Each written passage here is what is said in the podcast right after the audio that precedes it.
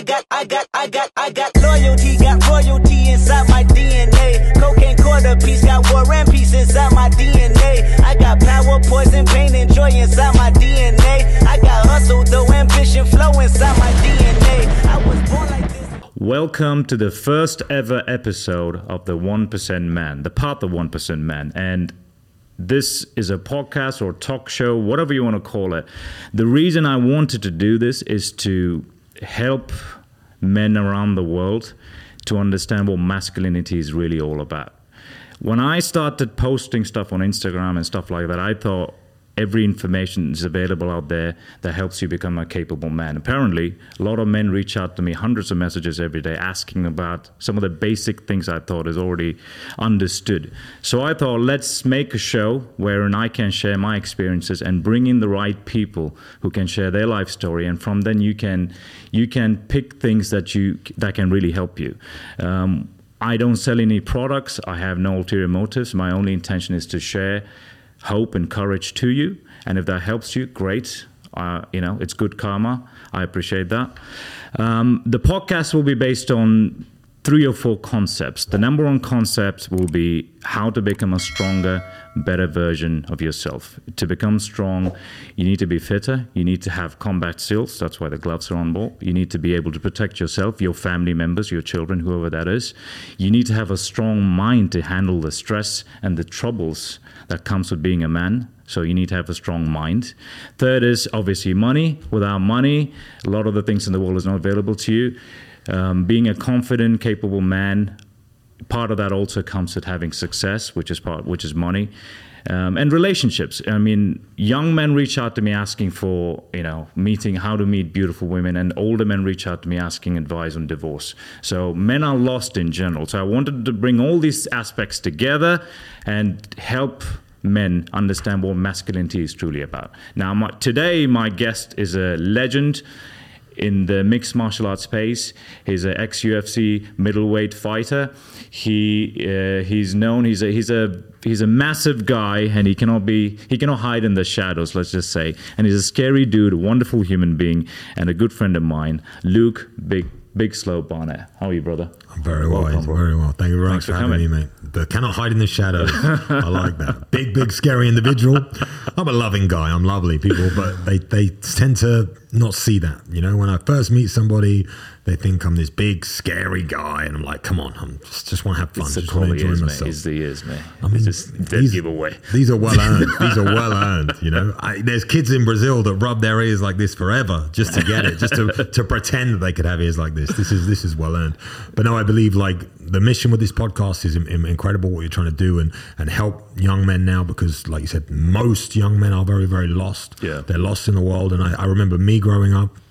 I wanted to become a strong individual. I wanted to become a superhero. You know, when you're a 12, 13 year old kid, you want to grow up and become Superman. And now Yeah. it feels like being masculine is almost like a curse, like It's a a problem.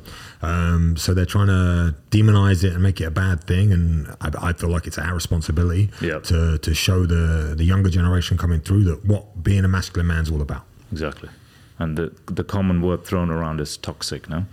Yeah, and I, I kind of took that a little bit and started calling myself Toxic Luke because I feel like uh, if you're going to use that as an insult, as a bad thing, say toxic masculinity, I'm the most toxic masculine man alive, so might as well call me Toxic Luke. So You did that for a living, smash people's faces. exactly. Uh, it, it worked out all right for me. And I think one of the important things you said in the intro is like having the capability to protect the people that you love. Yeah. You know, that's that's something that because the world's so safe now. Yeah. You know, and they, the guise of safety is just stripping us of all of these Yeah. things. But if you can't protect the people that you love about and you care about, you know what you saw you as a man. That's the reality. Uh, If, if something happens, if you're at a restaurant or a bar or anything, and something goes down, you have to have that capability. I'm not saying they, they, they talk about um, being. Well, what's the phrase? Being a warrior in a garden is better than being a gardener in a war. Correct, It's yeah. like y- y- having the capability to be a dangerous individual and to cause damage is very different from being a violent man. Like I'm not, I'm not saying you should be violent and you should cause harm, but you should be capable of doing that because then you can protect the people that you love. Yeah. And that's important. You must have seen videos on Twitter where guys get into bar fights drunk. And there's knocking people out. And I, I had a tweet. I really I said in a tweet that this is why you should know how to at least defend yourself. Don't don't go fighting people and get in the cage. At least defend yourself. It didn't have to be Instagram. I spent five, six years working as a doorman, like in, in security back in the day when I was Yeah. younger, and see you could see the, you know, the tension build and rise in like an argument. You could sit there. It's Yeah. always a woman. A woman's always the nucleus. She's always the center, even if she's not physically there. She's still the reason the guys are arguing. always. absolutely. So, and then you see someone get knocked out, or someone get hurt, or someone not know what they're doing, or someone get bowled, or someone, you know, and it just you just think, how do these guys not know basic, basic, basic movement to be able to stop these things from happening? Yeah. You know, so it's it's an important, important lesson, and obviously me sitting here. 15, 16 years of professional fighting experience, it's easy to say, oh, everyone should be able to fight. Yeah. But yeah, everyone has the same options as a young man. I think when you you become 15, 16, 17, that's when you start to realize that the world's a battle. Like, lo- being a man is hard work, and Yeah. you have to be able to dominate certain situations as a man. I believe. That's true. That's true. And I tell this to a lot of people when people reach out to me and say, How do I make money? How do I do this? How do I find beautiful girls? And so on. I said, It's it's the other thing also. The, when you ask a woman, 99% of them will say, What do you like in a man? Confidence. They don't even know what they're saying. To- For a man to be truly confident, he needs to have all these things sorted out. He needs to be strong. He needs to know he can fight, first of all, at least defend himself. Right? He needs to have his mind in order, mm-hmm. house in order. He needs to make a bit of money. He needs to be respected by other men. If he doesn't have all of those things, which they call toxic, he can pretend like these, you know, pickup artists, but th- that'll fall away in one night, right? So ha- having confidence, truly being a capable man, starts with being able to fight and having a fit, strong body. I think exactly. But I think being able to fight is definitely an advantage, but it's the it's what the byproducts of being able to fight. Yeah. Like you said, being in physical shape, being being strong, being Yeah. a man of even if you're a smaller guy, like if you're five foot five. Like the, the story when I started to, to fight is great because I used to do. I said I used to do security, so I used to work with a guy called Jack, and he was five ten, which is average height. I'm a giant. I'm six foot six, two meters. So I didn't everyone, you know- notice. I didn't notice. yeah, exactly. So the, to me, he was small. You know, I was like, oh, Jack's just this small, small guy. You know, whatever. I could, I'm smash this guy, no problem. And I used to make jokes and work on the door with him, but he was a professional cage fighter at the time. You know, but I used to, oh, whatever. You're tiny. Don't worry about it. And he said, "I'll oh, come down the gym and train. And I trained a little bit before that. But he took me to the Tsunami Gym in Cambridge. It was like an hour and a half drive, and we were going to like fight, you know, me and Jack, and he was going to prove that he was a bigger man than me and all this sort of stuff. right, okay. And we go to the gym, and he said, "Oh no, you're not. You're not going to train with me. You're going to train with this guy." And it was a guy called Robbie Olivier. He's five uh-huh. foot five. He used to fight at 66 kilos as a featherweight, and he raped me. like destroyed me. There, there was there was four guys on the mat. I remember Robbie Olivier, a guy named John? McGuire. No, no, it was MMA. Oh, so, wow, so. MMA, um, John McGuire, Tommy McGuire, and AJ Wen. These were the and Jack obviously with it, and myself. Hmm. And there was a few other guys, but th- these are the guys that I remember distinctly going there, training with them. They were all a lot smaller than me, and they like embarrassed me, like destroyed me, D- threw me around. Like the Robbie was really, really good at this judo throw, and he used to catch me with it a lot. And I would go flying, and he'd be like this tiny little guy throwing me around like a rag doll. Then the, the, these two brothers beating me up. AJ used to destroy me, and I remember getting back in the car afterwards. I didn't even train with Jack, the guy that I was challenging and trying to be like the alpha. You know what I mean? Yeah, yeah. Oh, I'll fucking smash you. Uh, no. So I get back in the car, I sit there like embarrassed, you know. And I got to drive an hour and a half back with Jack, and he just you can see Oh, anyone who knows Jack, he's got this like little smile, this little smirk, and he just sits there like so happy with Got himself. You know, yeah, yeah, yeah, exactly. you. So this inspired me to learn how to fight because I had the ego and I had to look at me, I'm a big, big fucking strong guy, whatever. And then I got smashed to pieces by a five foot five, 70 kilo guy, you know, and I, I couldn't live with myself. I literally went home and I couldn't sleep because I was like, how can I be a man walking the streets knowing that some 66, 70 kilo guy could just come do whatever he wanted, like literally whatever he wanted to me at this time. Like now, if you, you mentioned jujitsu, if you go to a jujitsu gym, doesn't matter how big you are, but as a, as a white belt or a beginner, and you train with a blue belt who's been training six months to a, to a year, they will smash you, Yeah, like destroy you. Yeah, I've been there, and it's like it, it's a real wake up call. It's like, oh my god, I know nothing, right? So I was walking the streets like I can't, I can't live knowing that this guy could happen. So this could happen to me. This guy could beat me up. So I decided to start training, and it took I- it, it took over my life very, very, very quickly because I was like.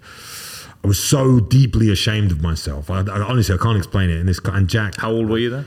19. I Okay, so it was say. the beginning of the beginning. Yeah, it was the beginning of the beginning. I, I was young, and, I, and I, but it was like when your ego's at the max, when you're Yeah. a young man, you know, when you're growing up, and you're trying to find your place in the world. Yeah. And it really, really stuck with me, and I, I couldn't.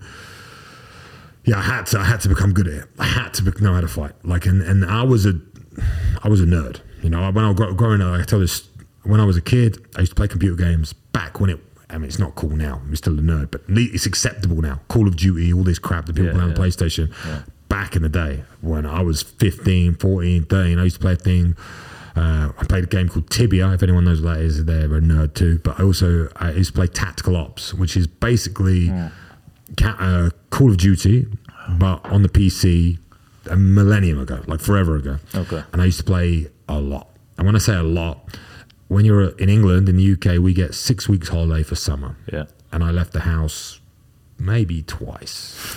the rest of the time, I'd be spending 14, 16 hour days playing this game. Yeah. And this was before, again, before it was like common, you know? And I had a headset and I was like part of this team and I was, you know, and this was like my group. This was my guys, you know, we'd go and play fucking shooting people. And uh, I was a nerd. I was never physically active, really. I played a bit of basketball, but I'm a giant. So Were really you were you bullied in school? Definitely. Hugely because my Because you're big. Mm, I was big, like not not. I was big and skinny, but it was more because of my my family, my parents. My mother was Jehovah's Witness. I grew up as Jehovah's Witness, so I was different. You know, I lived in grew up in London. I did, did fine there. I left when I was ten or eleven, and I moved to Essex. And when I started my new school, I was the outside kid. Right. That I didn't know anybody, Right. and I was Jehovah's Witness. So I didn't celebrate Christmas. I didn't celebrate birthdays. I didn't. I was. I was different. You know. Mm-hmm. So I got picked on a lot because of that. And once they see weakness in you, they just attack Yeah. and attack and attack. That's Yeah. the way it is. And I took it. I was like, fine. Then that, that's why I found solace in computer games, and I found solace in being a nerd and, and all that sort of stuff. And I had I had my group of friends. We were all nerds. You know. And then I grew up and I got to like 15, 16, 17, and I started becoming a bit more wanting to go out in the real world and, and do that sort of stuff. Yeah. And I, I was, I've always been big. I've always been tall. And I used to always stick up for some reason. I couldn't fight, didn't know how to fight, but I obviously had this rage inside me. Yeah. When we went to a bar, someone would insult my friend or something bullshit would happen because you were 17 getting drunk. And i would be the guy that would stand there and be like no like if you insulted my friend and you swore at my friend i would not let you leave until you apologized. I wouldn't start a fight with you. Yeah. i wouldn't hit you over the back of the head aggressively but i would, st- I would you can't leave. No you have to apologize to my friend. What you did is not blah, blah, blah, blah, blah, and it would just end up being a fight. Because I, I was like searching for it you know? I don't know why. Um I was this frustration. I didn't have an outlet or whatever it was, and then I ended I up understand. I, I've been through the same kind of timeline. I've been I was bullied a lot too because I was big, I was tall and all the things, big ears, buck tooth, and all of that stuff. and I was always in a corner. I was not accepted by the cool guys, and I couldn't step out of the class or step out of my home because people are waiting outside to throw stuff at me and just call me names, all kinds of stuff, right? I went through that for 10 years, since 8 to probably 17, 18, and then I lost it one day. I took I took a big chain, which the bicycle chain, wrapped around my hands, and I went out and I started smashing guys with it. Um, and then I got into a lot of fights and trouble because there was pent up anger. So I, yeah, I clearly understand. We all go through the same kind of timeline. Yeah, I think it's it's natural part of growing up. Um, but I was like you said, bullied, put into a corner, and I, I had enough. And Yeah. I, you, fought- you, I found my way out. I fought my way out, um, and it ended up me being like a tough guy. I wasn't really like a tough guy. I'm quite soft actually, but like that's what I was my persona, you know. Yeah. And then I started doing doors and security, and that's when I met Jack, and I challenged him to this fight because I thought I was a tough guy, and he took me to the gym, and everyone beat the shit out of me. Um, and then I actually became a tough guy, so it was like uh, it all worked out in the end. Yeah. So to get into your fighter's journey, how did you? Most people, most fighters I talk to, don't really get into to, to, to do it for long term. Either it's just a trial amateur, want to make a bit of money, blah blah blah. What was your journey like? How did you get into? Why did you get into it? Well, it was like it was accidental. It was through the, like I said, with Jack. Um, Yeah. And then I, I said I could not live without being able to defend myself as a Yeah. man. I felt in, inferior, insecure, whatever you want to call it. So I had to rectify that. and I was super fortunate that Jack and the guys that I trained with were extremely talented. So I joined the right gym with the right people, and I became obsessed by it. Yeah. So six months after that, or maybe it was eight months after that, I had my first fight, and I, I was just I, I was surrounded by professionals. You know, like But did you know? Sorry, did you know immediately you're good at it? no, I was awful. I You're was awful. I was terrible. I was I was uncoordinated. I was useless. Like You went MMA or you started boxing? Started MMA. First- that's what I'm oh, saying. First thing I did that's was tough. MMA. That's tough. first this gym I went to was an MMA gym. Every it was just how it was. But Yeah. I was useless. And any one of my friends that has known me since school, since I was bullied and all this sort of stuff, they'll tell you I was like this unathletic, like gangly kid, you know. Yeah. But I had to change that, so that's what I did. I started fighting. I fell in love with it, and I think.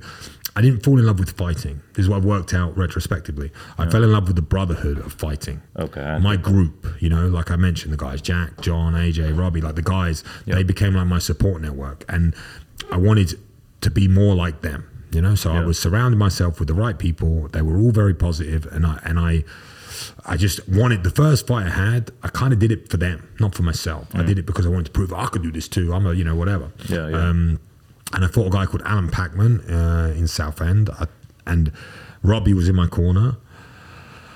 I went out and I fought the guy in the first round. I had no idea what I was doing. I still couldn't fight. I was still useless, uncoordinated, and my hands were here. And uh, and the, this guy Alan was pretty good, pretty athletic. He became a very very good jiu-jitsu fighter after that. And uh, he hit me with overhand right, which was uh, as a tall guy has always been a problem. But my hands were like here, so I got whacked, whacked, whacked. Um, and I remember going back in between rounds one and two. I went back to my corner and I said to Robbie, "I think I broke my jaw."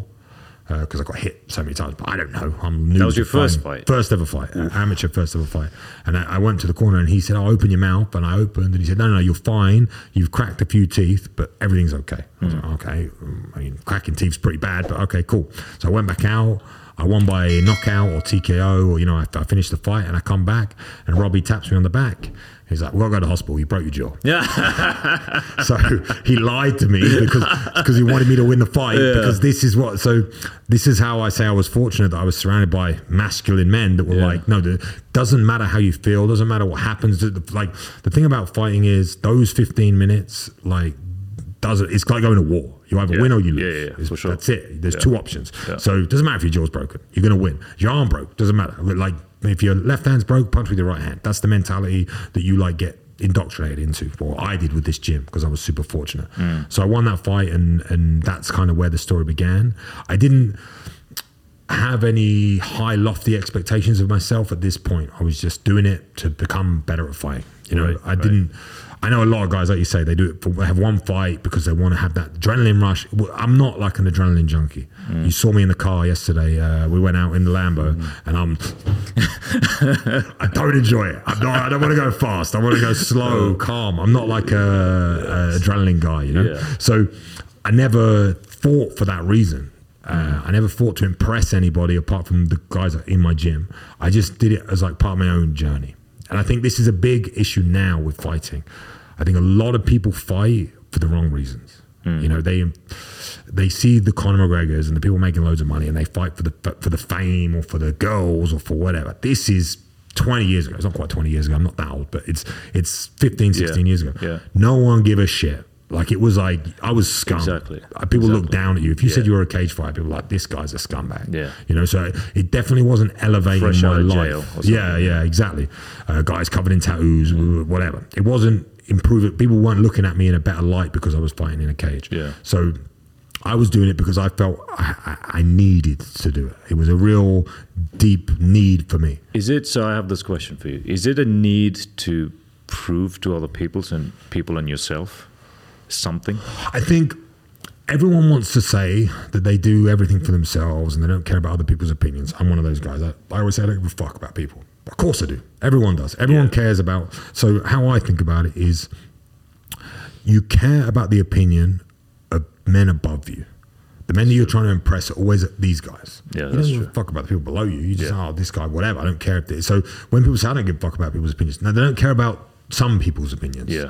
But most guys care about other people's opinions. So for me, it was just the guys in the gym. My friends, My family, I didn't care about their opinion. Mm. I cared about these guys, this brotherhood, this group. Yeah. They were the people that I was trying to impress, if you want to call it Yes. that. Yeah. But if you look at this, you know, in common circles now, it's super important because that's why it's so important who you surround yourself with. Correct. If you surround yourself with successful, in great shape, good with girls, all these things, then you want to impress those people by becoming those things. So it's a positive thing. It's not a negative thing that you're you care about people's opinions. Yeah. It depends how you frame it. If you care about people's opinions and it's holding you back and you're afraid, Yeah. then that's a problem. But if you're inspired by the people around you to be better, Yep. sweet. That's what we want, you know. Exactly. So that's how I was. I was framed it like I was. I was inspired by these guys that were better than me. They beat the shit out of me every day. Every day I lost. I lost every round in the gym. Every round in the gym for two or three years. Not like I got smashed. Everyone says that. I, and I remember distinctly. It was like six months in, and I, so just so you know, I used to live in Essex in Chelmsford, and we used to drive to Cambridge. It was like an hour and a half to go training, like and then train for two hours and then drive back. So it was Yeah. a whole day. Yeah. So I used to work in London. Uh, I'd travel to London, took me an hour. I'd work all day, travel back, it took me an hour. I'd meet Jack at the train station. We'd drive to Cambridge, train, and then drive back. Then I'd wake up at 6 a.m. the next day and go to work. So it was long. Yeah.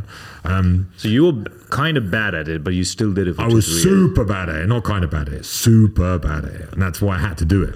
But so I, it started by twice a week. I'd go twice a week, every Tuesday and Thursday or Wednesday. I can't remember exactly. And then I started picking up Thai boxing on a Monday. Thing, every That's then it, be- then it became twice a day. So then I on my lunch break, I'd go to the gym, come back, like do physical training, then go to Thai boxing, whatever. But the main trip was the Cambridge trip. That's where the, the, the high level guys were. And it was six months in, seven months in, something like that. And I remember Jack looking at me and going, can't believe you're still here. Like loads of people have done what you are doing. Like Yeah. have said to me, "Oh, I want to be a fighter." They've come to two or three sessions and they've given up. Yeah.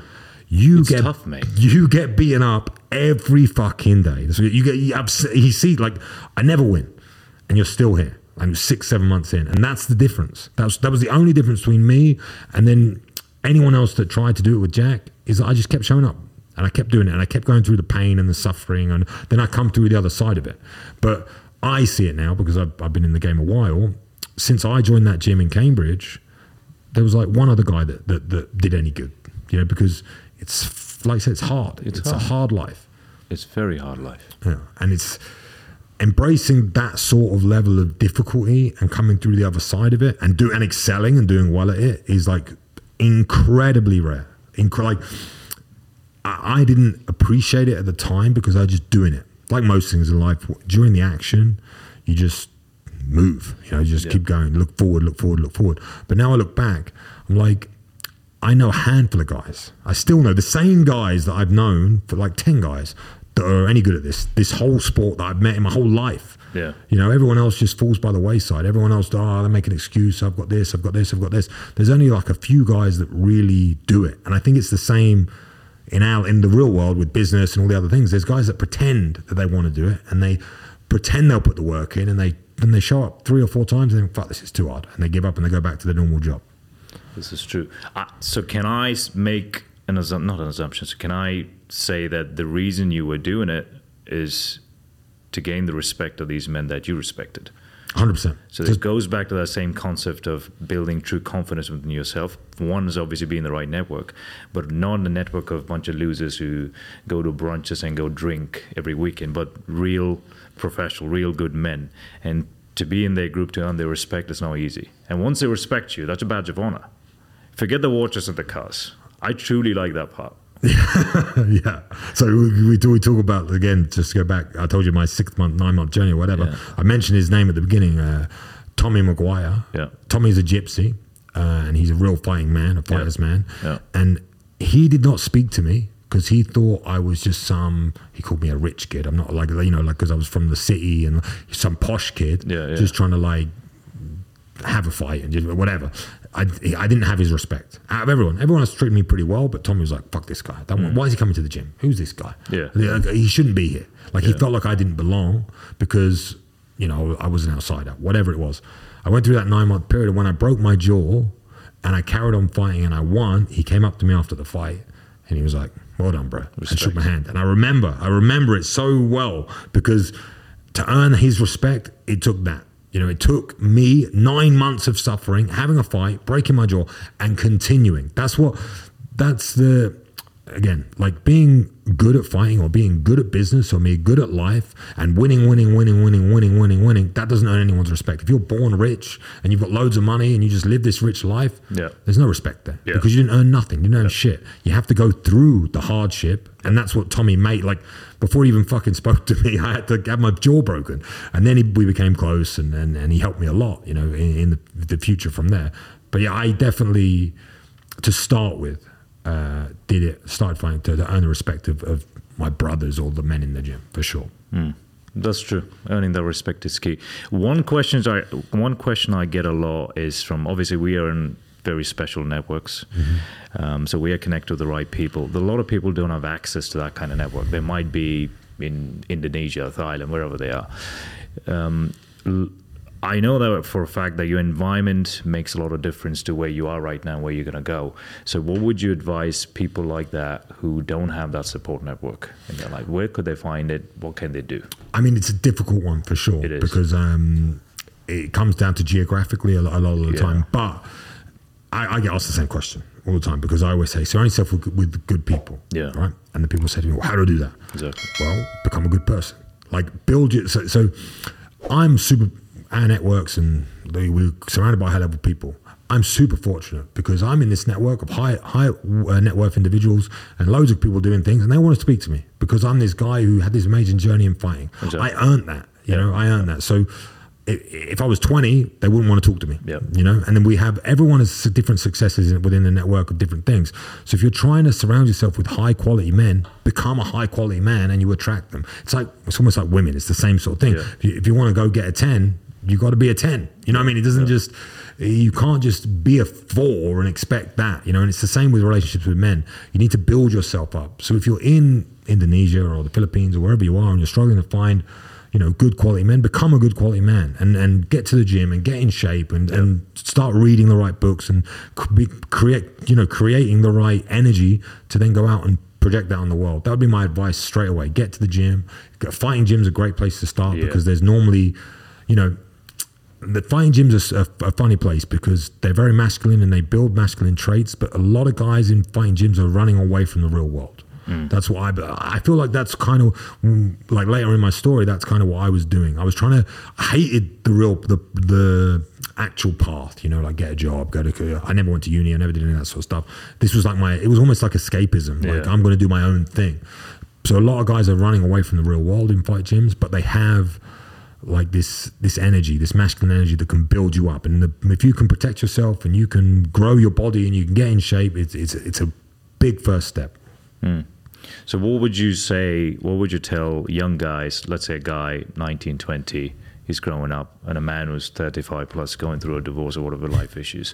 What would you tell him to to be a better man, to be, get stronger, fitter? What would be your advice? What are the steps that he needs to take? Well, it depends on where you are, obviously. Yeah. But let's say, okay, so you're 19, 20, and you're 19, Unlimited 20, energy. unlimited energy, unlimited potential, unlimited. You could do anything you want with your Yeah. life. Three years, you could become a completely different man. That's true. You know, and I, I always use three years as an example because it took me three years to get to the UFC.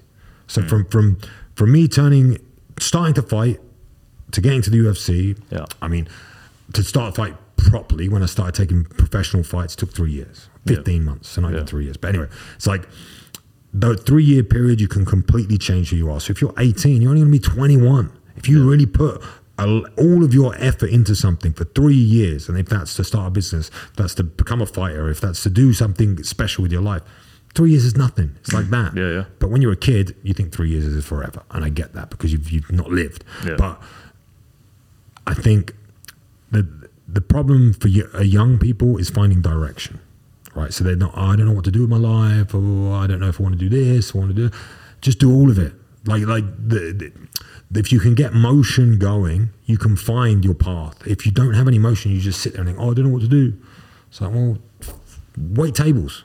You might get in a conversation with some people. Think life's like linear, like this. You know, yeah. they don't realize that if you just start moving, Something's gonna happen. Something's going to happen. Yeah. But if you sit still and just, oh, I don't know, like, ah, you're screwed. So just start. So young, I would definitely, definitely advise people to fight because it 100% makes you face every fear you can think of. It's the scariest thing in the world. Apart from going to war, you know, it is the scariest thing It you can do. It is the hardest sport in the world Yeah. because it has every aspect in it. Yeah. Nutrition, cutting weight, fighting another man who you have to prepare for. You have to say, "Oh, we're going to fight in three months." Yeah. You have to think about you every day for three months. You got the mental toughness. There, there's Obsess everything over it. It's it's it's meant. It's crazy. When you when I think about it now, it's crazy. So it's extremely challenging, Mm. and that's what young men are missing.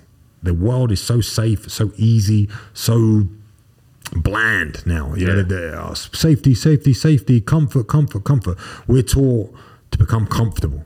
It's the complete wrong advice. You don't want to be comfortable. You want to be uncomfortable. You want to push through problems and, and become a better version of yourself. Because if you have a problem, you have to figure out how to solve it, to Yeah. get past it, to work past it. If it's a physical problem, a mental problem, a relationship problem, a money problem, whatever it is, Yeah.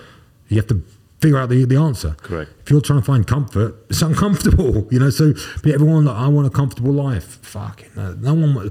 Anyone who's achieved anything great has never had a comfortable life. That's true. It's the reality, you know. So, I think that advice is bullshit, and I think the problem is that young men are, especially with social media, and they, Oh, massively misinformed and confused. Yeah. Because what I'm seeing is a lot of people, and I, I don't blame them because the whole, the youth only sees TikTok and Instagram, and there are obviously a bunch of young kids pretending to live a lifestyles to sell some bullshit course. Mm-hmm. And then they, they keep seeing this on shorts, and then that kind of messes with your mind. Like, oh, shit, this guy has this, I don't have anything. So what do I do? And then they kept getting manipulated by these people, which is fine to invest and buy products. You got to try that out. But the idea for them is different. I want to buy a Lambo. For some reason, Lambo is a symbol symbol of suck. You know, being an alpha. It's not true. Lambo isn't that a great of a car, to be honest. it's not Lambo that you want. You, you're fat and you're skinny or a nerd. What's the point? Lambo's Lambo. Lambo's going to look good when you step out of the ah, crypto nerd. This Yeah. happens a lot of crypto dudes, right? Yeah, yeah. And I see these crypto guys, millions of dollars are worth. They can't have a conversation with you. They're already intimidated. They're far richer than me. I get it, but they made their money out of thin air. They haven't made the fundamentals. They haven't been through the suffering. Yeah. They haven't been through the hard work. They, haven't, haven't. been through the challenge. So the way I try and phrase it, like you said, let's use Lambo as an example. Buying a Lambo, the idea of having a Lambo to a lot of guys is like the end goal or whatever. Yeah, yeah. It's like you don't want a Lambo. You want to be the man who is capable to buy a Lambo. Correct. That's what you want. You want to become that man that is, is able to make the money that he's going to be able to purchase the car. You don't the car because after you drive the car, you're like, okay, I've got a Lambo now, sweet. Like the, the goal is empty, it's Yes. done as soon as you achieve it. So you don't want the Lambo. You want to be the man that can can afford and can is capable of buying a Lambo. If you're a crypto nerd and he just goes moon, boom, loads of money, I buy. it," You didn't deserve that Lambo. Yeah. So if you didn't deserve it, you almost feel bad driving it. It almost makes you depressed. That's why you see a lot of like uh, you have the lottery in the UK. I'm sure you have it everywhere. Yeah, but yeah. lottery winners they become depressed. Yes, Because and they they, lose it in the next five years. The study Yeah, said yeah, millions of dollars. Yeah, because they don't know what to do with it. and. They just spend it because they don't uh, they don't deserve it. They buy bullshit and then, Yeah. then they lose it all. Then they're a normal guy again. They're, and they're depressed. Yeah. and it ruins their life. It almost is a negative for them to get all It that is. money. You know, so it's the same with these crypto nerds. Is like. It, there's some guys that make all the money and they're smart and they think about what to do with it, but there's a lot of guys that make it, boom, go to the club, spend a load of money, don't know what they're doing, can't talk to people, and they just become depressed and they sit and they get fat and they become a loser. And it's it comes down to the fundamental that they're not they're not a man of quality that deserves to be living the lifestyle that they're living because they've not earned it by listen there's some guys out there that are really working with the crypto and they understand it and then you know they didn't just moon a, a stupid shit coin and you know, Yeah, they, yeah. they do deserve it and they've gone through hard times being a trader is not easy you know no, but it's, it's tough. there's certain guys 19 20 years old that boom millionaires overnight and it, it's That makes them a target, though. I met a few, and they've complained that you know, I have women taking advantage of me. You know, people after me on social media. I'm getting death threats. It makes them a big target. And then um, there was there was a study that recently was released a couple of months ago, and I saw that. It's, um, who were this? Psychopaths and criminals, convicted criminals, have shown videos of people walking around the street, and they were asked a question: Who would you attack? I don't know what the idea of this is. To, to study body language, and they all picked the people with the weak body language. People on the phone, slouching, you know, sloppy. They never picked the guy who walked up straight, looked straight. He's aware of his surroundings. They always pick the weaklings. And these these crypto guys, and I'm not picking on crypto guys, but in general, people who made uh-huh. money quick and they're super young, haven't gone through the the steps look like targets to me. I mean, I could take some money off them for that. so yeah, so and every time they do that, then they want to spend that money on get into networks and you know gain respect from these other people that have actually gone through the steps, and it's hardly. Uh, sorry to interrupt, but the, and the, this is the thing about Dubai, especially. I was in Dubai Mall yesterday or the day before, walking around. There's money everywhere. Oh, mate. Everyone's got money. Everyone's got a Lambo. It means nothing. It, means is limitless, endless. Like so, if your goal is to make 10 million, 100 million, whatever it is, and that is your complete fixation on that is how you value the value of a man. Yeah. you're screwed because it uh, here money means nothing. No. So value like if you meet a guy that's got 100 plus million he doesn't want to oh you've got a, who gives a shit? You've got money. I, have got money. Money doesn't mean anything. Yep. once you have it it's like they the phrase that goes around there is money isn't real Yeah. right? So money isn't real. What does that mean? It means like i know they it's just numbers on a screen all that sort of stuff but what i'm saying is once you have a certain amount of money Doesn't matter. it's got no value. Yeah. It's got zero value because everyone's got money. Everyone I speak to's got money. Man, uh, we've all got money. So, Yeah, exactly. so what are the characteristic traits? What can you bring to the table? Your intellect, your knowledge, your circle. They're, they're the things that are important. That's how you gain respect from people. If you have got loads of money, but you can't walk up to a girl and talk to her, you can't sell a product, you can't have a conversation, you, you don't know nobody, well, fuck you, you're useless. You know, so that's what these guys don't understand. Money is is it's always what people think is the end goal, the most important thing. And we, we spoke at the beginning of the things you need to have on this podcast, and money's one of them. Yeah. Obviously, you need to be financially stable, Yeah. but it's like a, I don't know, like at the beginning, it's the most important thing, but then once you get it, it's the least important thing. Yeah. So it's like across those three, four things, it's the most important until you have it, then it's the least important. It's That's such true. a That is true. hard thing to explain to people that don't have money. If you don't have any money, it's like, yeah, money's not important. They're like, well, it's important to me because I got to pay my fucking bills. It's like, yeah, but once you get past a certain amount, there was a study, I think, on it's something arbitrary, like 100 grand a year or something like that. Anything above 100 grand a year, you just go on a nicer holiday. You have a nicer car. Exactly. You have a nicer house. But, but it doesn't really change the like the value of your life. You know what I mean? Eh, yeah, obviously, there's a big difference between making 100 grand a year and making 10 million a year, but it just means you've got nicer things, nicer stuff. It doesn't make you a better man. You know what I mean? It's a big difference. Yeah. I've asked that questions to a couple of very high net worth individuals, and they're like, oh, ah, you know, money's not important. These are people with, you know, old money. Money's not that important. You know, money's this, money's that. And they, they dress sensibly, but they have got the most expensive cars and all of that stuff.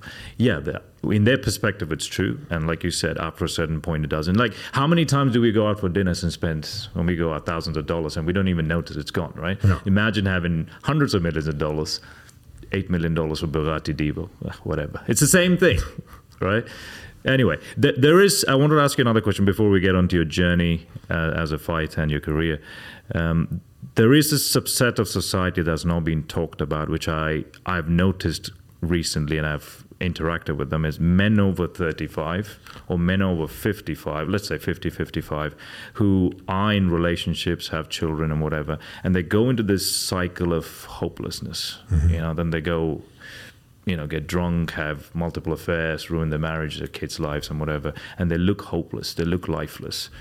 Um, and there are men who have been in long relationships where their wives leave them and they get into depressions. I've, I've met, spoken to a few men like that as well, completely hopeless.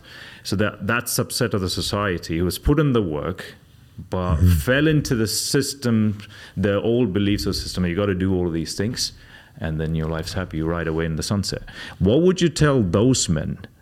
In terms of they put in the work, but they put in the work on the wrong things probably, and they ended up in a place where they didn't want to end up in. Well, maybe, or maybe they ended up in the place where they thought they were supposed to be. They were, Yeah, exactly. You know, two point four children, whatever. It's like nice house, Yeah. nice car, Yeah. couple of kids, married. Life's over. Yeah. You know, it's like eh, if you're, I'm turning 35 this year. I've got two kids. uh, I'm married, so I'm like eh, at the beginning of that stage, let's say. But I feel like your purpose in life has to evolve. That's so once you get to the stage where you have a family and obviously you want to provide uh, everyone says oh well, I'm, my, my purpose is my kids no it's not this is the problem i think people now are brainwashed into believing that they should like that's the obviously kids are the most important thing in life, not, but they're saying they should completely change who they are for their family. Be and the second kids. mum. Exactly, and be the second mum. And I think the the traditional values that we've lost in this society, where they're saying that you should be a co-parent and you should be there, and your time's the most important thing, and you should spend all, all this time with your kids. It's it's like uh, my daughter is three now, so she is there. I've got young kids, and me, I'm away a lot. I travel a lot. I'm always doing business things, away networking, doing what. Like now, I'm in Dubai for two weeks. They're at home. It's hard for my wife. She's at home with the kids, but that's her responsibility Yeah. as a mother is to look after the kids. I, the impact I have on my daughter's life right now is so small Yeah. compared to hers. Yes. And the problem is that the world says to the mother that she's not enough and she needs to go out and work and she needs to do this. And my wife, she asks me questions all the time, like, oh, I want to get a job, I want my own income. I want, why? I don't understand why. Like, well, you've got everything you could ever want. Yeah. You just stay home, look after the kids, look after the household, and enjoy your life. Yeah. Like, money's not a problem. It'll be okay. Yeah. You know, oh, but I want my money. That's it, it, it doesn't make sense. It's just being pushed on them because the government want double tax households Yeah. because they want both parents to pay tax, Yeah. so they'll make more money. They want the parents to be away so that the kids have to go to school and they can be brainwashed. That is what it is, you know. And and if you don't think of it that way, and you don't see it that way, you just think, oh no, you're you, you're being unfair because you don't want to look. It's I have a huge impact on my children's lives and my wife's life, and we have great time together when I'm there.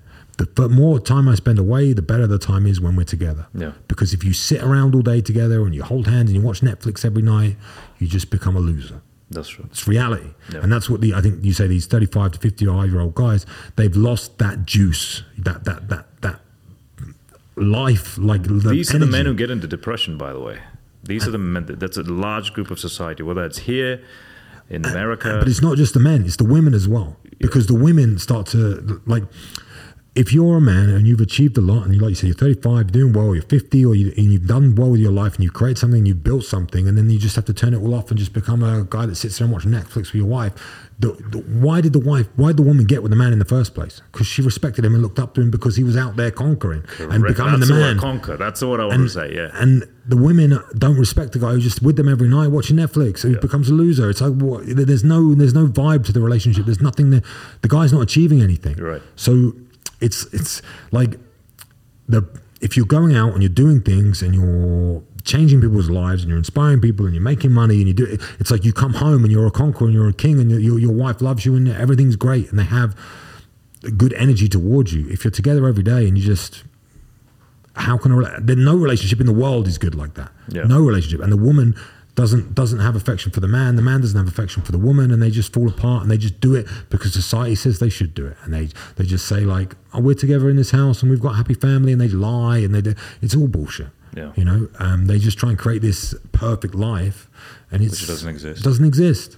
So my advice, you know, if I, I'm not, I don't believe I'm in the place to give advice, but what I would say, my opinion is, you need to be true to yourself and be yourself and be the man that the, your wife and your girlfriend fell in love with, and be that man and be that inspiring figure that they looked and they thought, I want to be with that guy, Yeah. and stay being that guy. You know, it doesn't mean that you don't care about your family. It doesn't mean that you don't care about your kids because you're away. Of course you do. That's why you're doing it. But you're you're fulfilling your need Yes. not theirs. Yep. The Yep. byproduct is looking after your family. Yeah. You don't do it to look after your family. You do it for your ego. You do it to fulfill who the man that you should become. Yeah. And then you, you provide for your family. If you say, I'm just doing it for my kids, no, you're not. Don't lie. I don't understand that. Like, uh, there's fighters. This happens a lot with fighters. Like, oh, I want to dedicate this this fight to my my daughter. They're just saying that to keep the wife happy. It's got nothing to do. Trust me, they've got nothing to do with them. They're not doing it for their kids. It's bullshit. They just, or they've been brainwashed to believe that. Yeah. But they're doing it to fulfill their own ego. Yeah. That's it. Yep. And that's a good thing. I don't think. Yeah, there's nothing wrong with it. the, the, the reason I asked that question is because what I see is they, like you said, they stop living the life that was supposed to. Not every man's supposed to be, you know, a G or go explore the world, but there's a certain amount of conquering you know attitude to conquer things in every man's mind. Like every man wants to be big and strong. Every man wants to be respected. Every one man wants to look cool, do things, and start businesses. All of that stuff, right? The second they get into this this 35s and so on, they attach themselves to the the family idea or the woman so much. Like oh, my wife is my partner, my girlfriend's this and this and that. And the second that breaks away, they get into hopelessness and you know drink themselves to death. Again, it goes back to the same idea we always talk about within our network is building the right brotherhood, having the right network of people always around you, people you look up to, and then being amongst them. That is your, I, I don't want to say ride or die, but that is sort of your your your your bus where you all go together one direction right? Not your partner or your kids like you said. You need to have the right brotherhood with you that pushes you forward and your own kind of life. You need to go explore things and travel and do shit. Go fight gym get your face smashed in whatever right? These things are important. And when i tell this to these people oh no you're talking shit. You don't understand what you're saying. You don't understand the problems having three kids. They just resigned themselves to that life. Yeah, because they, and again, all this comes down to how far you've gone in the situation you're in. Like, I, if making changes to your life that affects other people Yeah. is like if you've got family, a wife, and kids. Because let's say you've got three kids, Yeah. and you feel like making this change is going to affect them. You always feel like you need permission. yes You know, yes, and that's the true, problem because true. you've you've gone through. It's a problem. You, it's like you've built your life around these people because they are the most important thing to you, which they are. They but are. you're you are you're, you're giving, Giving up, up a part of yourself. you. You're giving up a part of yourself part of you. Appease, not even to please, to appease your wife and the kids. Yeah. And in the long run, you just they, they just re- resent you. Yep. So i it's the complete opposite of what you want. It's like you're fulfilling the need in the moment. but Yep. You're not fulfilling the need in the future. So it's like, which is the I think the problem behind everything in, in this day and age is everyone's looking for instant gratification, and they think if I do this, my wife will be happy. Yep. And they're not. They'll be happy for a second, you know. And it's it's a big, big issue. And I, but I think if you're there already to change it, you can't you can't just click your fingers and, and become a different man. You have to slowly work out of it. Yeah. You know, and it, and you have to. This is a big, I think, a big misstep with a lot of guys as well. Is if you're improving as a man, so say you're improving your income, for example, and you have a family, it's like they need to improve with you. Right, you can't. It's not just yours. If, if, you, if you're a family man and you're, you've resided to this fact that you are the guy that provides for the family, blah blah blah blah blah. So you can't. Let's use me as an example. I'm traveling. I'm away all the time. Uh, you know, and if I just keep all the money myself, and I just go out and we have big dinners and get Yeah, drunk, and my wife's just at home and I, I don't give her a penny, and her life doesn't get any better. Yeah. she's gonna resent me too. Yeah. So it's like you, you have to grow together, but by by growing yourself, you grow together. Yes. Rather than you got to be the leader you got to be the leader. That's a better way. But, of but that's it. been pushed down upon, right? Now Yeah. the whole thing about 50-50. yeah, equality, this and that. You do this, I will do this. You do that, I will do that. and and in, not in every rela- not in every bullshit, and not in every relationship is it the man that's the leader. There's some that where it's the woman. I mean, no relationship that I'm ever going to be in, but there's some where the woman is the leader. Yeah. But you. Any relationship in general, the same with a business partner. If you have a business partner, there's always one guy that leads the other. It's Yeah. not. It's never a 50-50 deal. It's like I have the ideas, you do. You provide different things. You know, you both can't be the alpha. Yeah. It's like now they're saying that you should both be alphas in your household. You should. You and the wife should both be. No, it's like I'm the alpha. She's the beta. She does. She's told. Like that's that's happier. I'm not Yeah. saying it's. I'm not saying it in a horrible way. I'm saying it like if you take control. If she, if if you're not capable of taking control, she can take control. Yeah. Fine. That's not me, but fine. And she takes control. One of the parties takes control. Both parties become happier.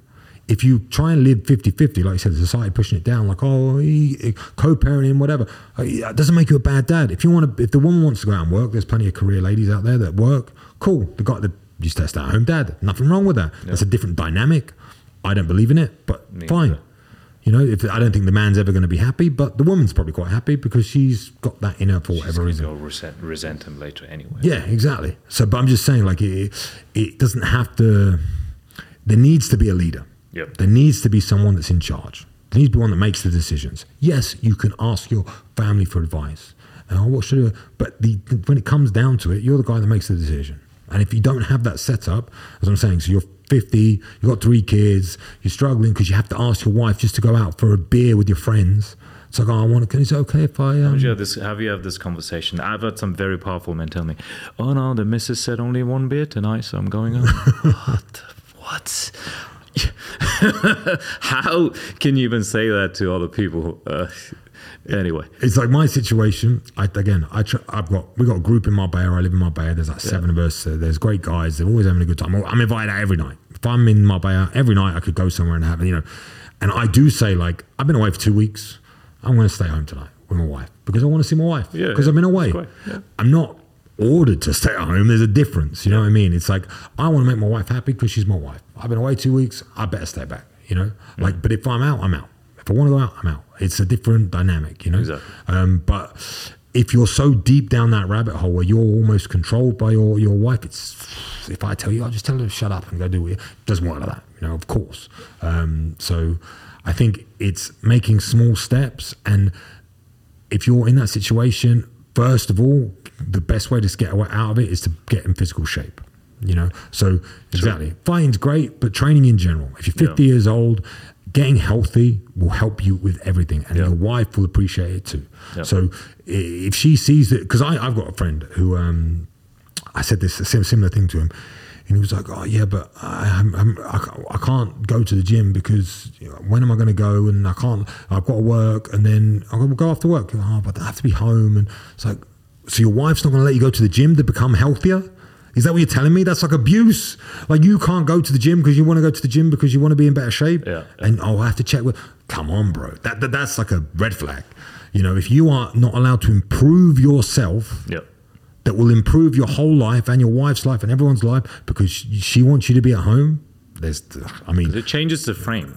That makes the other person insecure. yeah, yeah, yeah. yeah. So, and then maybe it's a trade off. I'm not, you know, maybe it's a trade off. Like, I'll go to the gym one day, you go to the gym one day. Or at least you're making a step. You know what I mean? Like, I'm not saying I wouldn't try and do that, but if you've got kids and they need to be looked after and she's upset because you're always at work and then you're at the gym and, and you're in that dynamic, go, okay, you go to the gym Mondays, I go to the gym Tuesdays, and you can, you can do that to start with. You know, that's a step.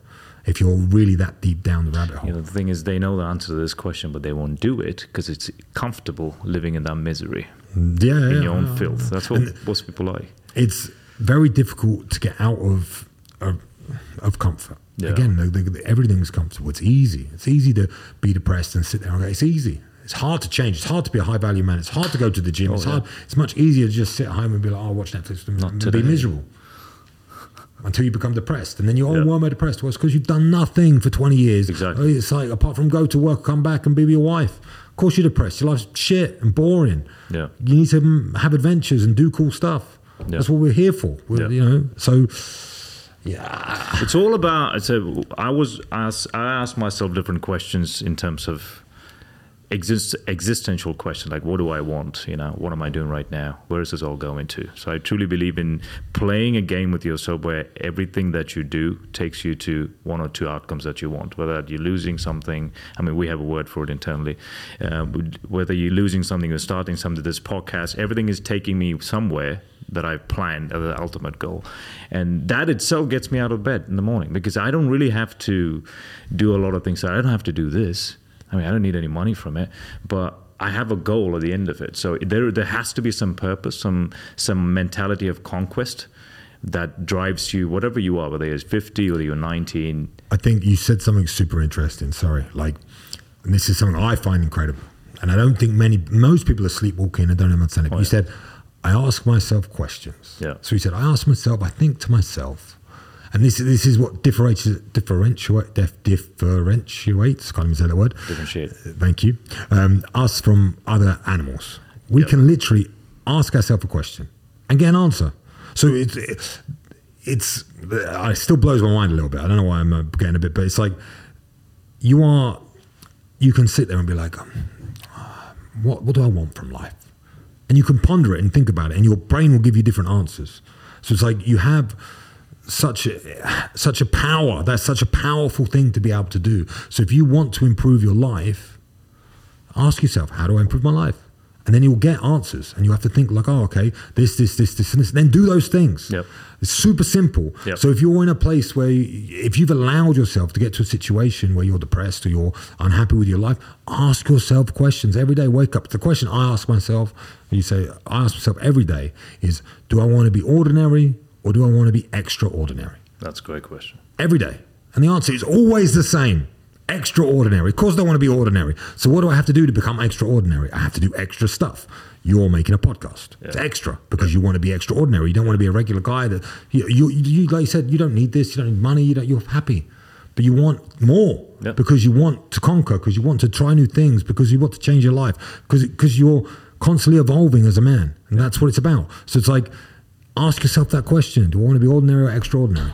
Extraordinary, please. Sweet, let's go. You know, it's like that power that you have, and it's amazing that you said it. Like I ask myself every day, like how do I? That's I do that. That's very such a, such a powerful mechanism to like improve your life. Just wake up and say, don't say what am I going to do today. Think of a question like, how can I make my life better today? Yeah. You know, how can I make my wife's life better if you're in that situation? How can I do this? How can I do that?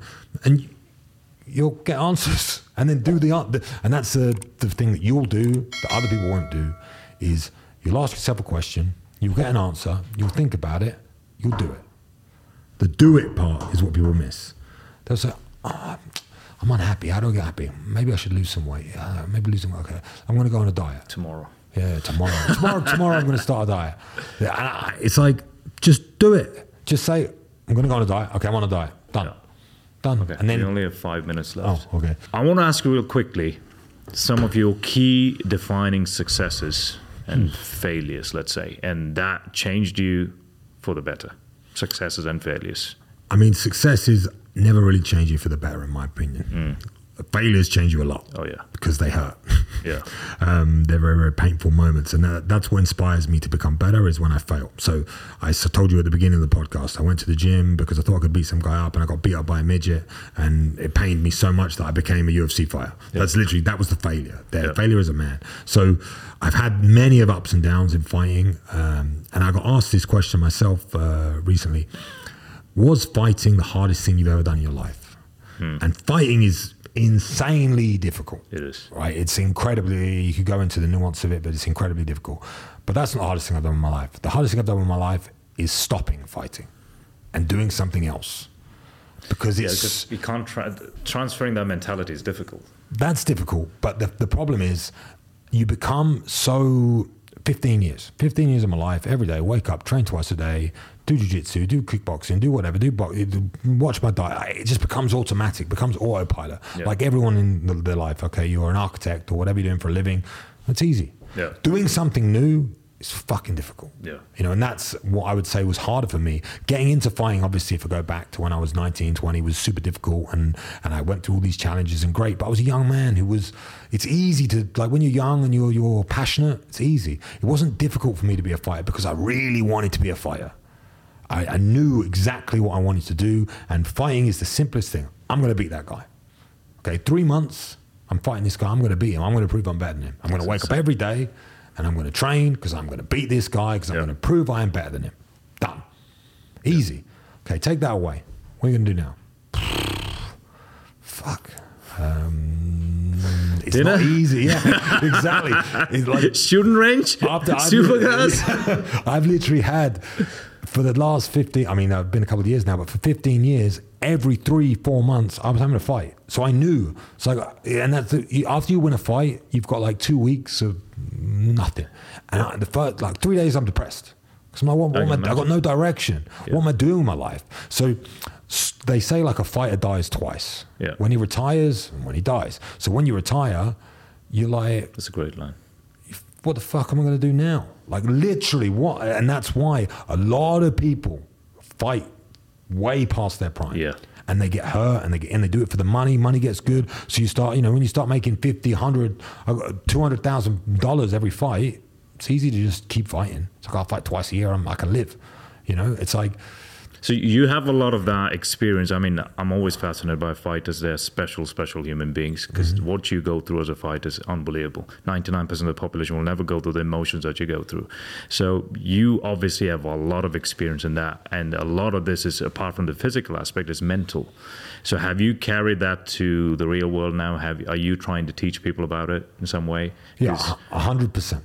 That's my like mission now. Yeah. Like you said, my my purpose. Yeah. Now I feel that these lessons that I have learned, I'm very for, well, say fortunate to be able to articulate a message and speak very very clearly and very well. I feel like I have, especially the state of men right now, masculinity. Yeah. I have an incredible ability to teach people We need people like you. how to to push themselves forwards. Yeah. To to do what I did physically and mentally is, you know, there's like 0.1 percent of the world that can do it. That's why you have the elite UFC level. You Yeah. know, the people that get there Yeah. are special human beings. The people that leave and become depressed is extremely high. It's like Yeah. being in the army. You go to the army, you come out, you have that brotherhood. What do you do? I am super fortunate that I have my network now because it's like my brotherhood. Yes. And it's given me direction. And for me now, my goal and my purpose is to teach other young men all of the lessons that I have learned to try and get them to push forward and to, to, to become better men and to utilize all the lessons I learned mentally, the tricks, the things that I've done to improve myself as Oh, a man. there's so much to learn.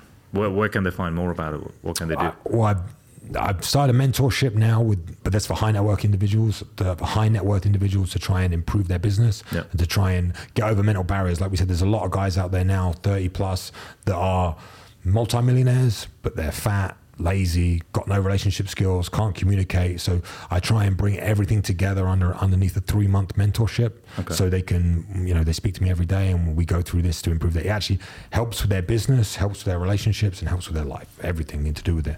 And then I also have smaller uh, products that I sell through my Instagram that you can find at Luke Barnatt, and it just it's like a fifty dollar product that will get you thinking the right way and give you some mental tricks to try and improve your life. And uh, it's been extremely successful for me. I feel straight away that I I'm on the right path, and I I I get such amazing energy from these guys when I help them with their lives and Yeah. the stories and the the, the, the I'm super fortunate to be able to do it, and I think that's a huge part of it for me is like giving back to these people because I'm I've, I've lived an extraordinary life. I really have. like is. being a fighter, and, and I've traveled the whole world. I've been everywhere. I've- I, I I'm not. I don't get the same buzz. You know, from these things, like uh, my wife was, I'm going to Japan. I'm doing that. It's like, don't care. Like I don't. I'm in Dubai. I don't care. I, I, It becomes normalized. You know, Yeah. the thing that gives me that feeling, that victory of winning a fight, is like helping someone else and them achieving Someone something Someone said, tells you you helped me. That was great. Uh, through great my lessons. You know, it, it's a super, super great feeling. Yeah. And um, that's the the dopamine hit that I'm chasing now. Mm. You know, it's it's people. I'm not selfless. I'm helping them to help myself. You know that that's how I get my dopamine hit. I get my feeling of, of gratitude and, and happiness is through other people and through my kids, obviously. I mean, I don't think you should be shy charging anybody because you learned all those lessons getting punched in the face. How many people can actually do that? Those are very hard lessons and they're expensive. Good stuff. Anything else you want to add? What's next for you? Any message you want to share? Um, I mean, for me, I'm on this journey now. I'm on this journey now. The, um, the personal brand I'm building and how I'm trying to help people. I want to spread the word. We, Yeah. you know, we, we didn't really quite touch on it, like mentorship and people in our lives. We're both super fortunate um, to be part of this network and to to meet so many influential people. And then the, we're all trying to send the same message, the message of masculinity, and to help young men try and find their path. I mean, it's spearheaded by Andrew Tate, and he's the guy that has, has brought us all together. And what's happening to him right now is disgusting and, and horrible. Absolutely. But in I know from it he will become a stronger individual, and I know his message will be stronger because of it. So it's it's it's almost like what they're trying to do by silencing him in this way It's is making him bigger. is making him bigger, is making him better. They're proving the point of what he's trying to say. Exactly. So it's working in reverse for them, um, and I just want everyone to really think. That's what I the message I'm trying to send to guys is to, to really think deep down about what every bit of information that you're allowing to go into your minds, Yeah. and is it positive for you or is it negative for you? Yeah. And like to quote Tate, he always says, "I do not believe anything that makes me weaker. I do not believe it. It Yep. cannot exist. Yep. And if it cannot exist, it cannot hurt me. Yep. And if you can create a mind like that, you can achieve anything you want. And that's the mind I'm trying to create, the mind I'm trying to help others create, and I'm trying to get them to to really think carefully about the information and the people that they follow because now because of social media, because of the internet, because of the way the world is going, there is so much information that proves that we are being used. Yeah. You know, mean, we're products now. and and you don't if you don't want to become that guy and you don't want to become just another battery that's working throughout this world and you want to become somebody you have to take control of your mind Yeah. that's what i want people to do take control of their mind and i want them to understand the importance of the information that they are allowing into their heads because there's so much bullshit out there that is is designed to destroy you so uh, that that's what i want i want people to take note and to try and find positive influence. Find a role model that you can look up to, that you want to become like, not some guy talking bullshit that has no experience, that has done nothing with his life, that is telling you to stay at home and wear a mask. Fuck those guys. Yeah. Like go out there and, and conquer and, and do what you can to become a better man. I, I and Andrew Tate told me the same thing as well. We've all we've we've all been told the same message: refuse to believe anything that takes your power away. And that is sounds very cool, but if you really internalize and understand it, that's a very powerful statement. You if you refuse to believe anything that takes your power away, you become very powerful, and that's a mental it's a mental superpower. People don't understand it. The mental superpower is not only not allowing others to influence you negatively, but yourself. Yeah. So I do not believe any statement that makes me weaker, even if it's from my own mouth. Even if I think it, I have to get rid of that quickly. Yep. Because that's the real problem. Is like I always say, like thoughts Putting a spell on yourself. you- yeah, we say spells. like you're casting spells. You're controlling your own mind by every word that you say, Yep. by every thought that you have, and like everyone thinks that what you think you say, Yep. right?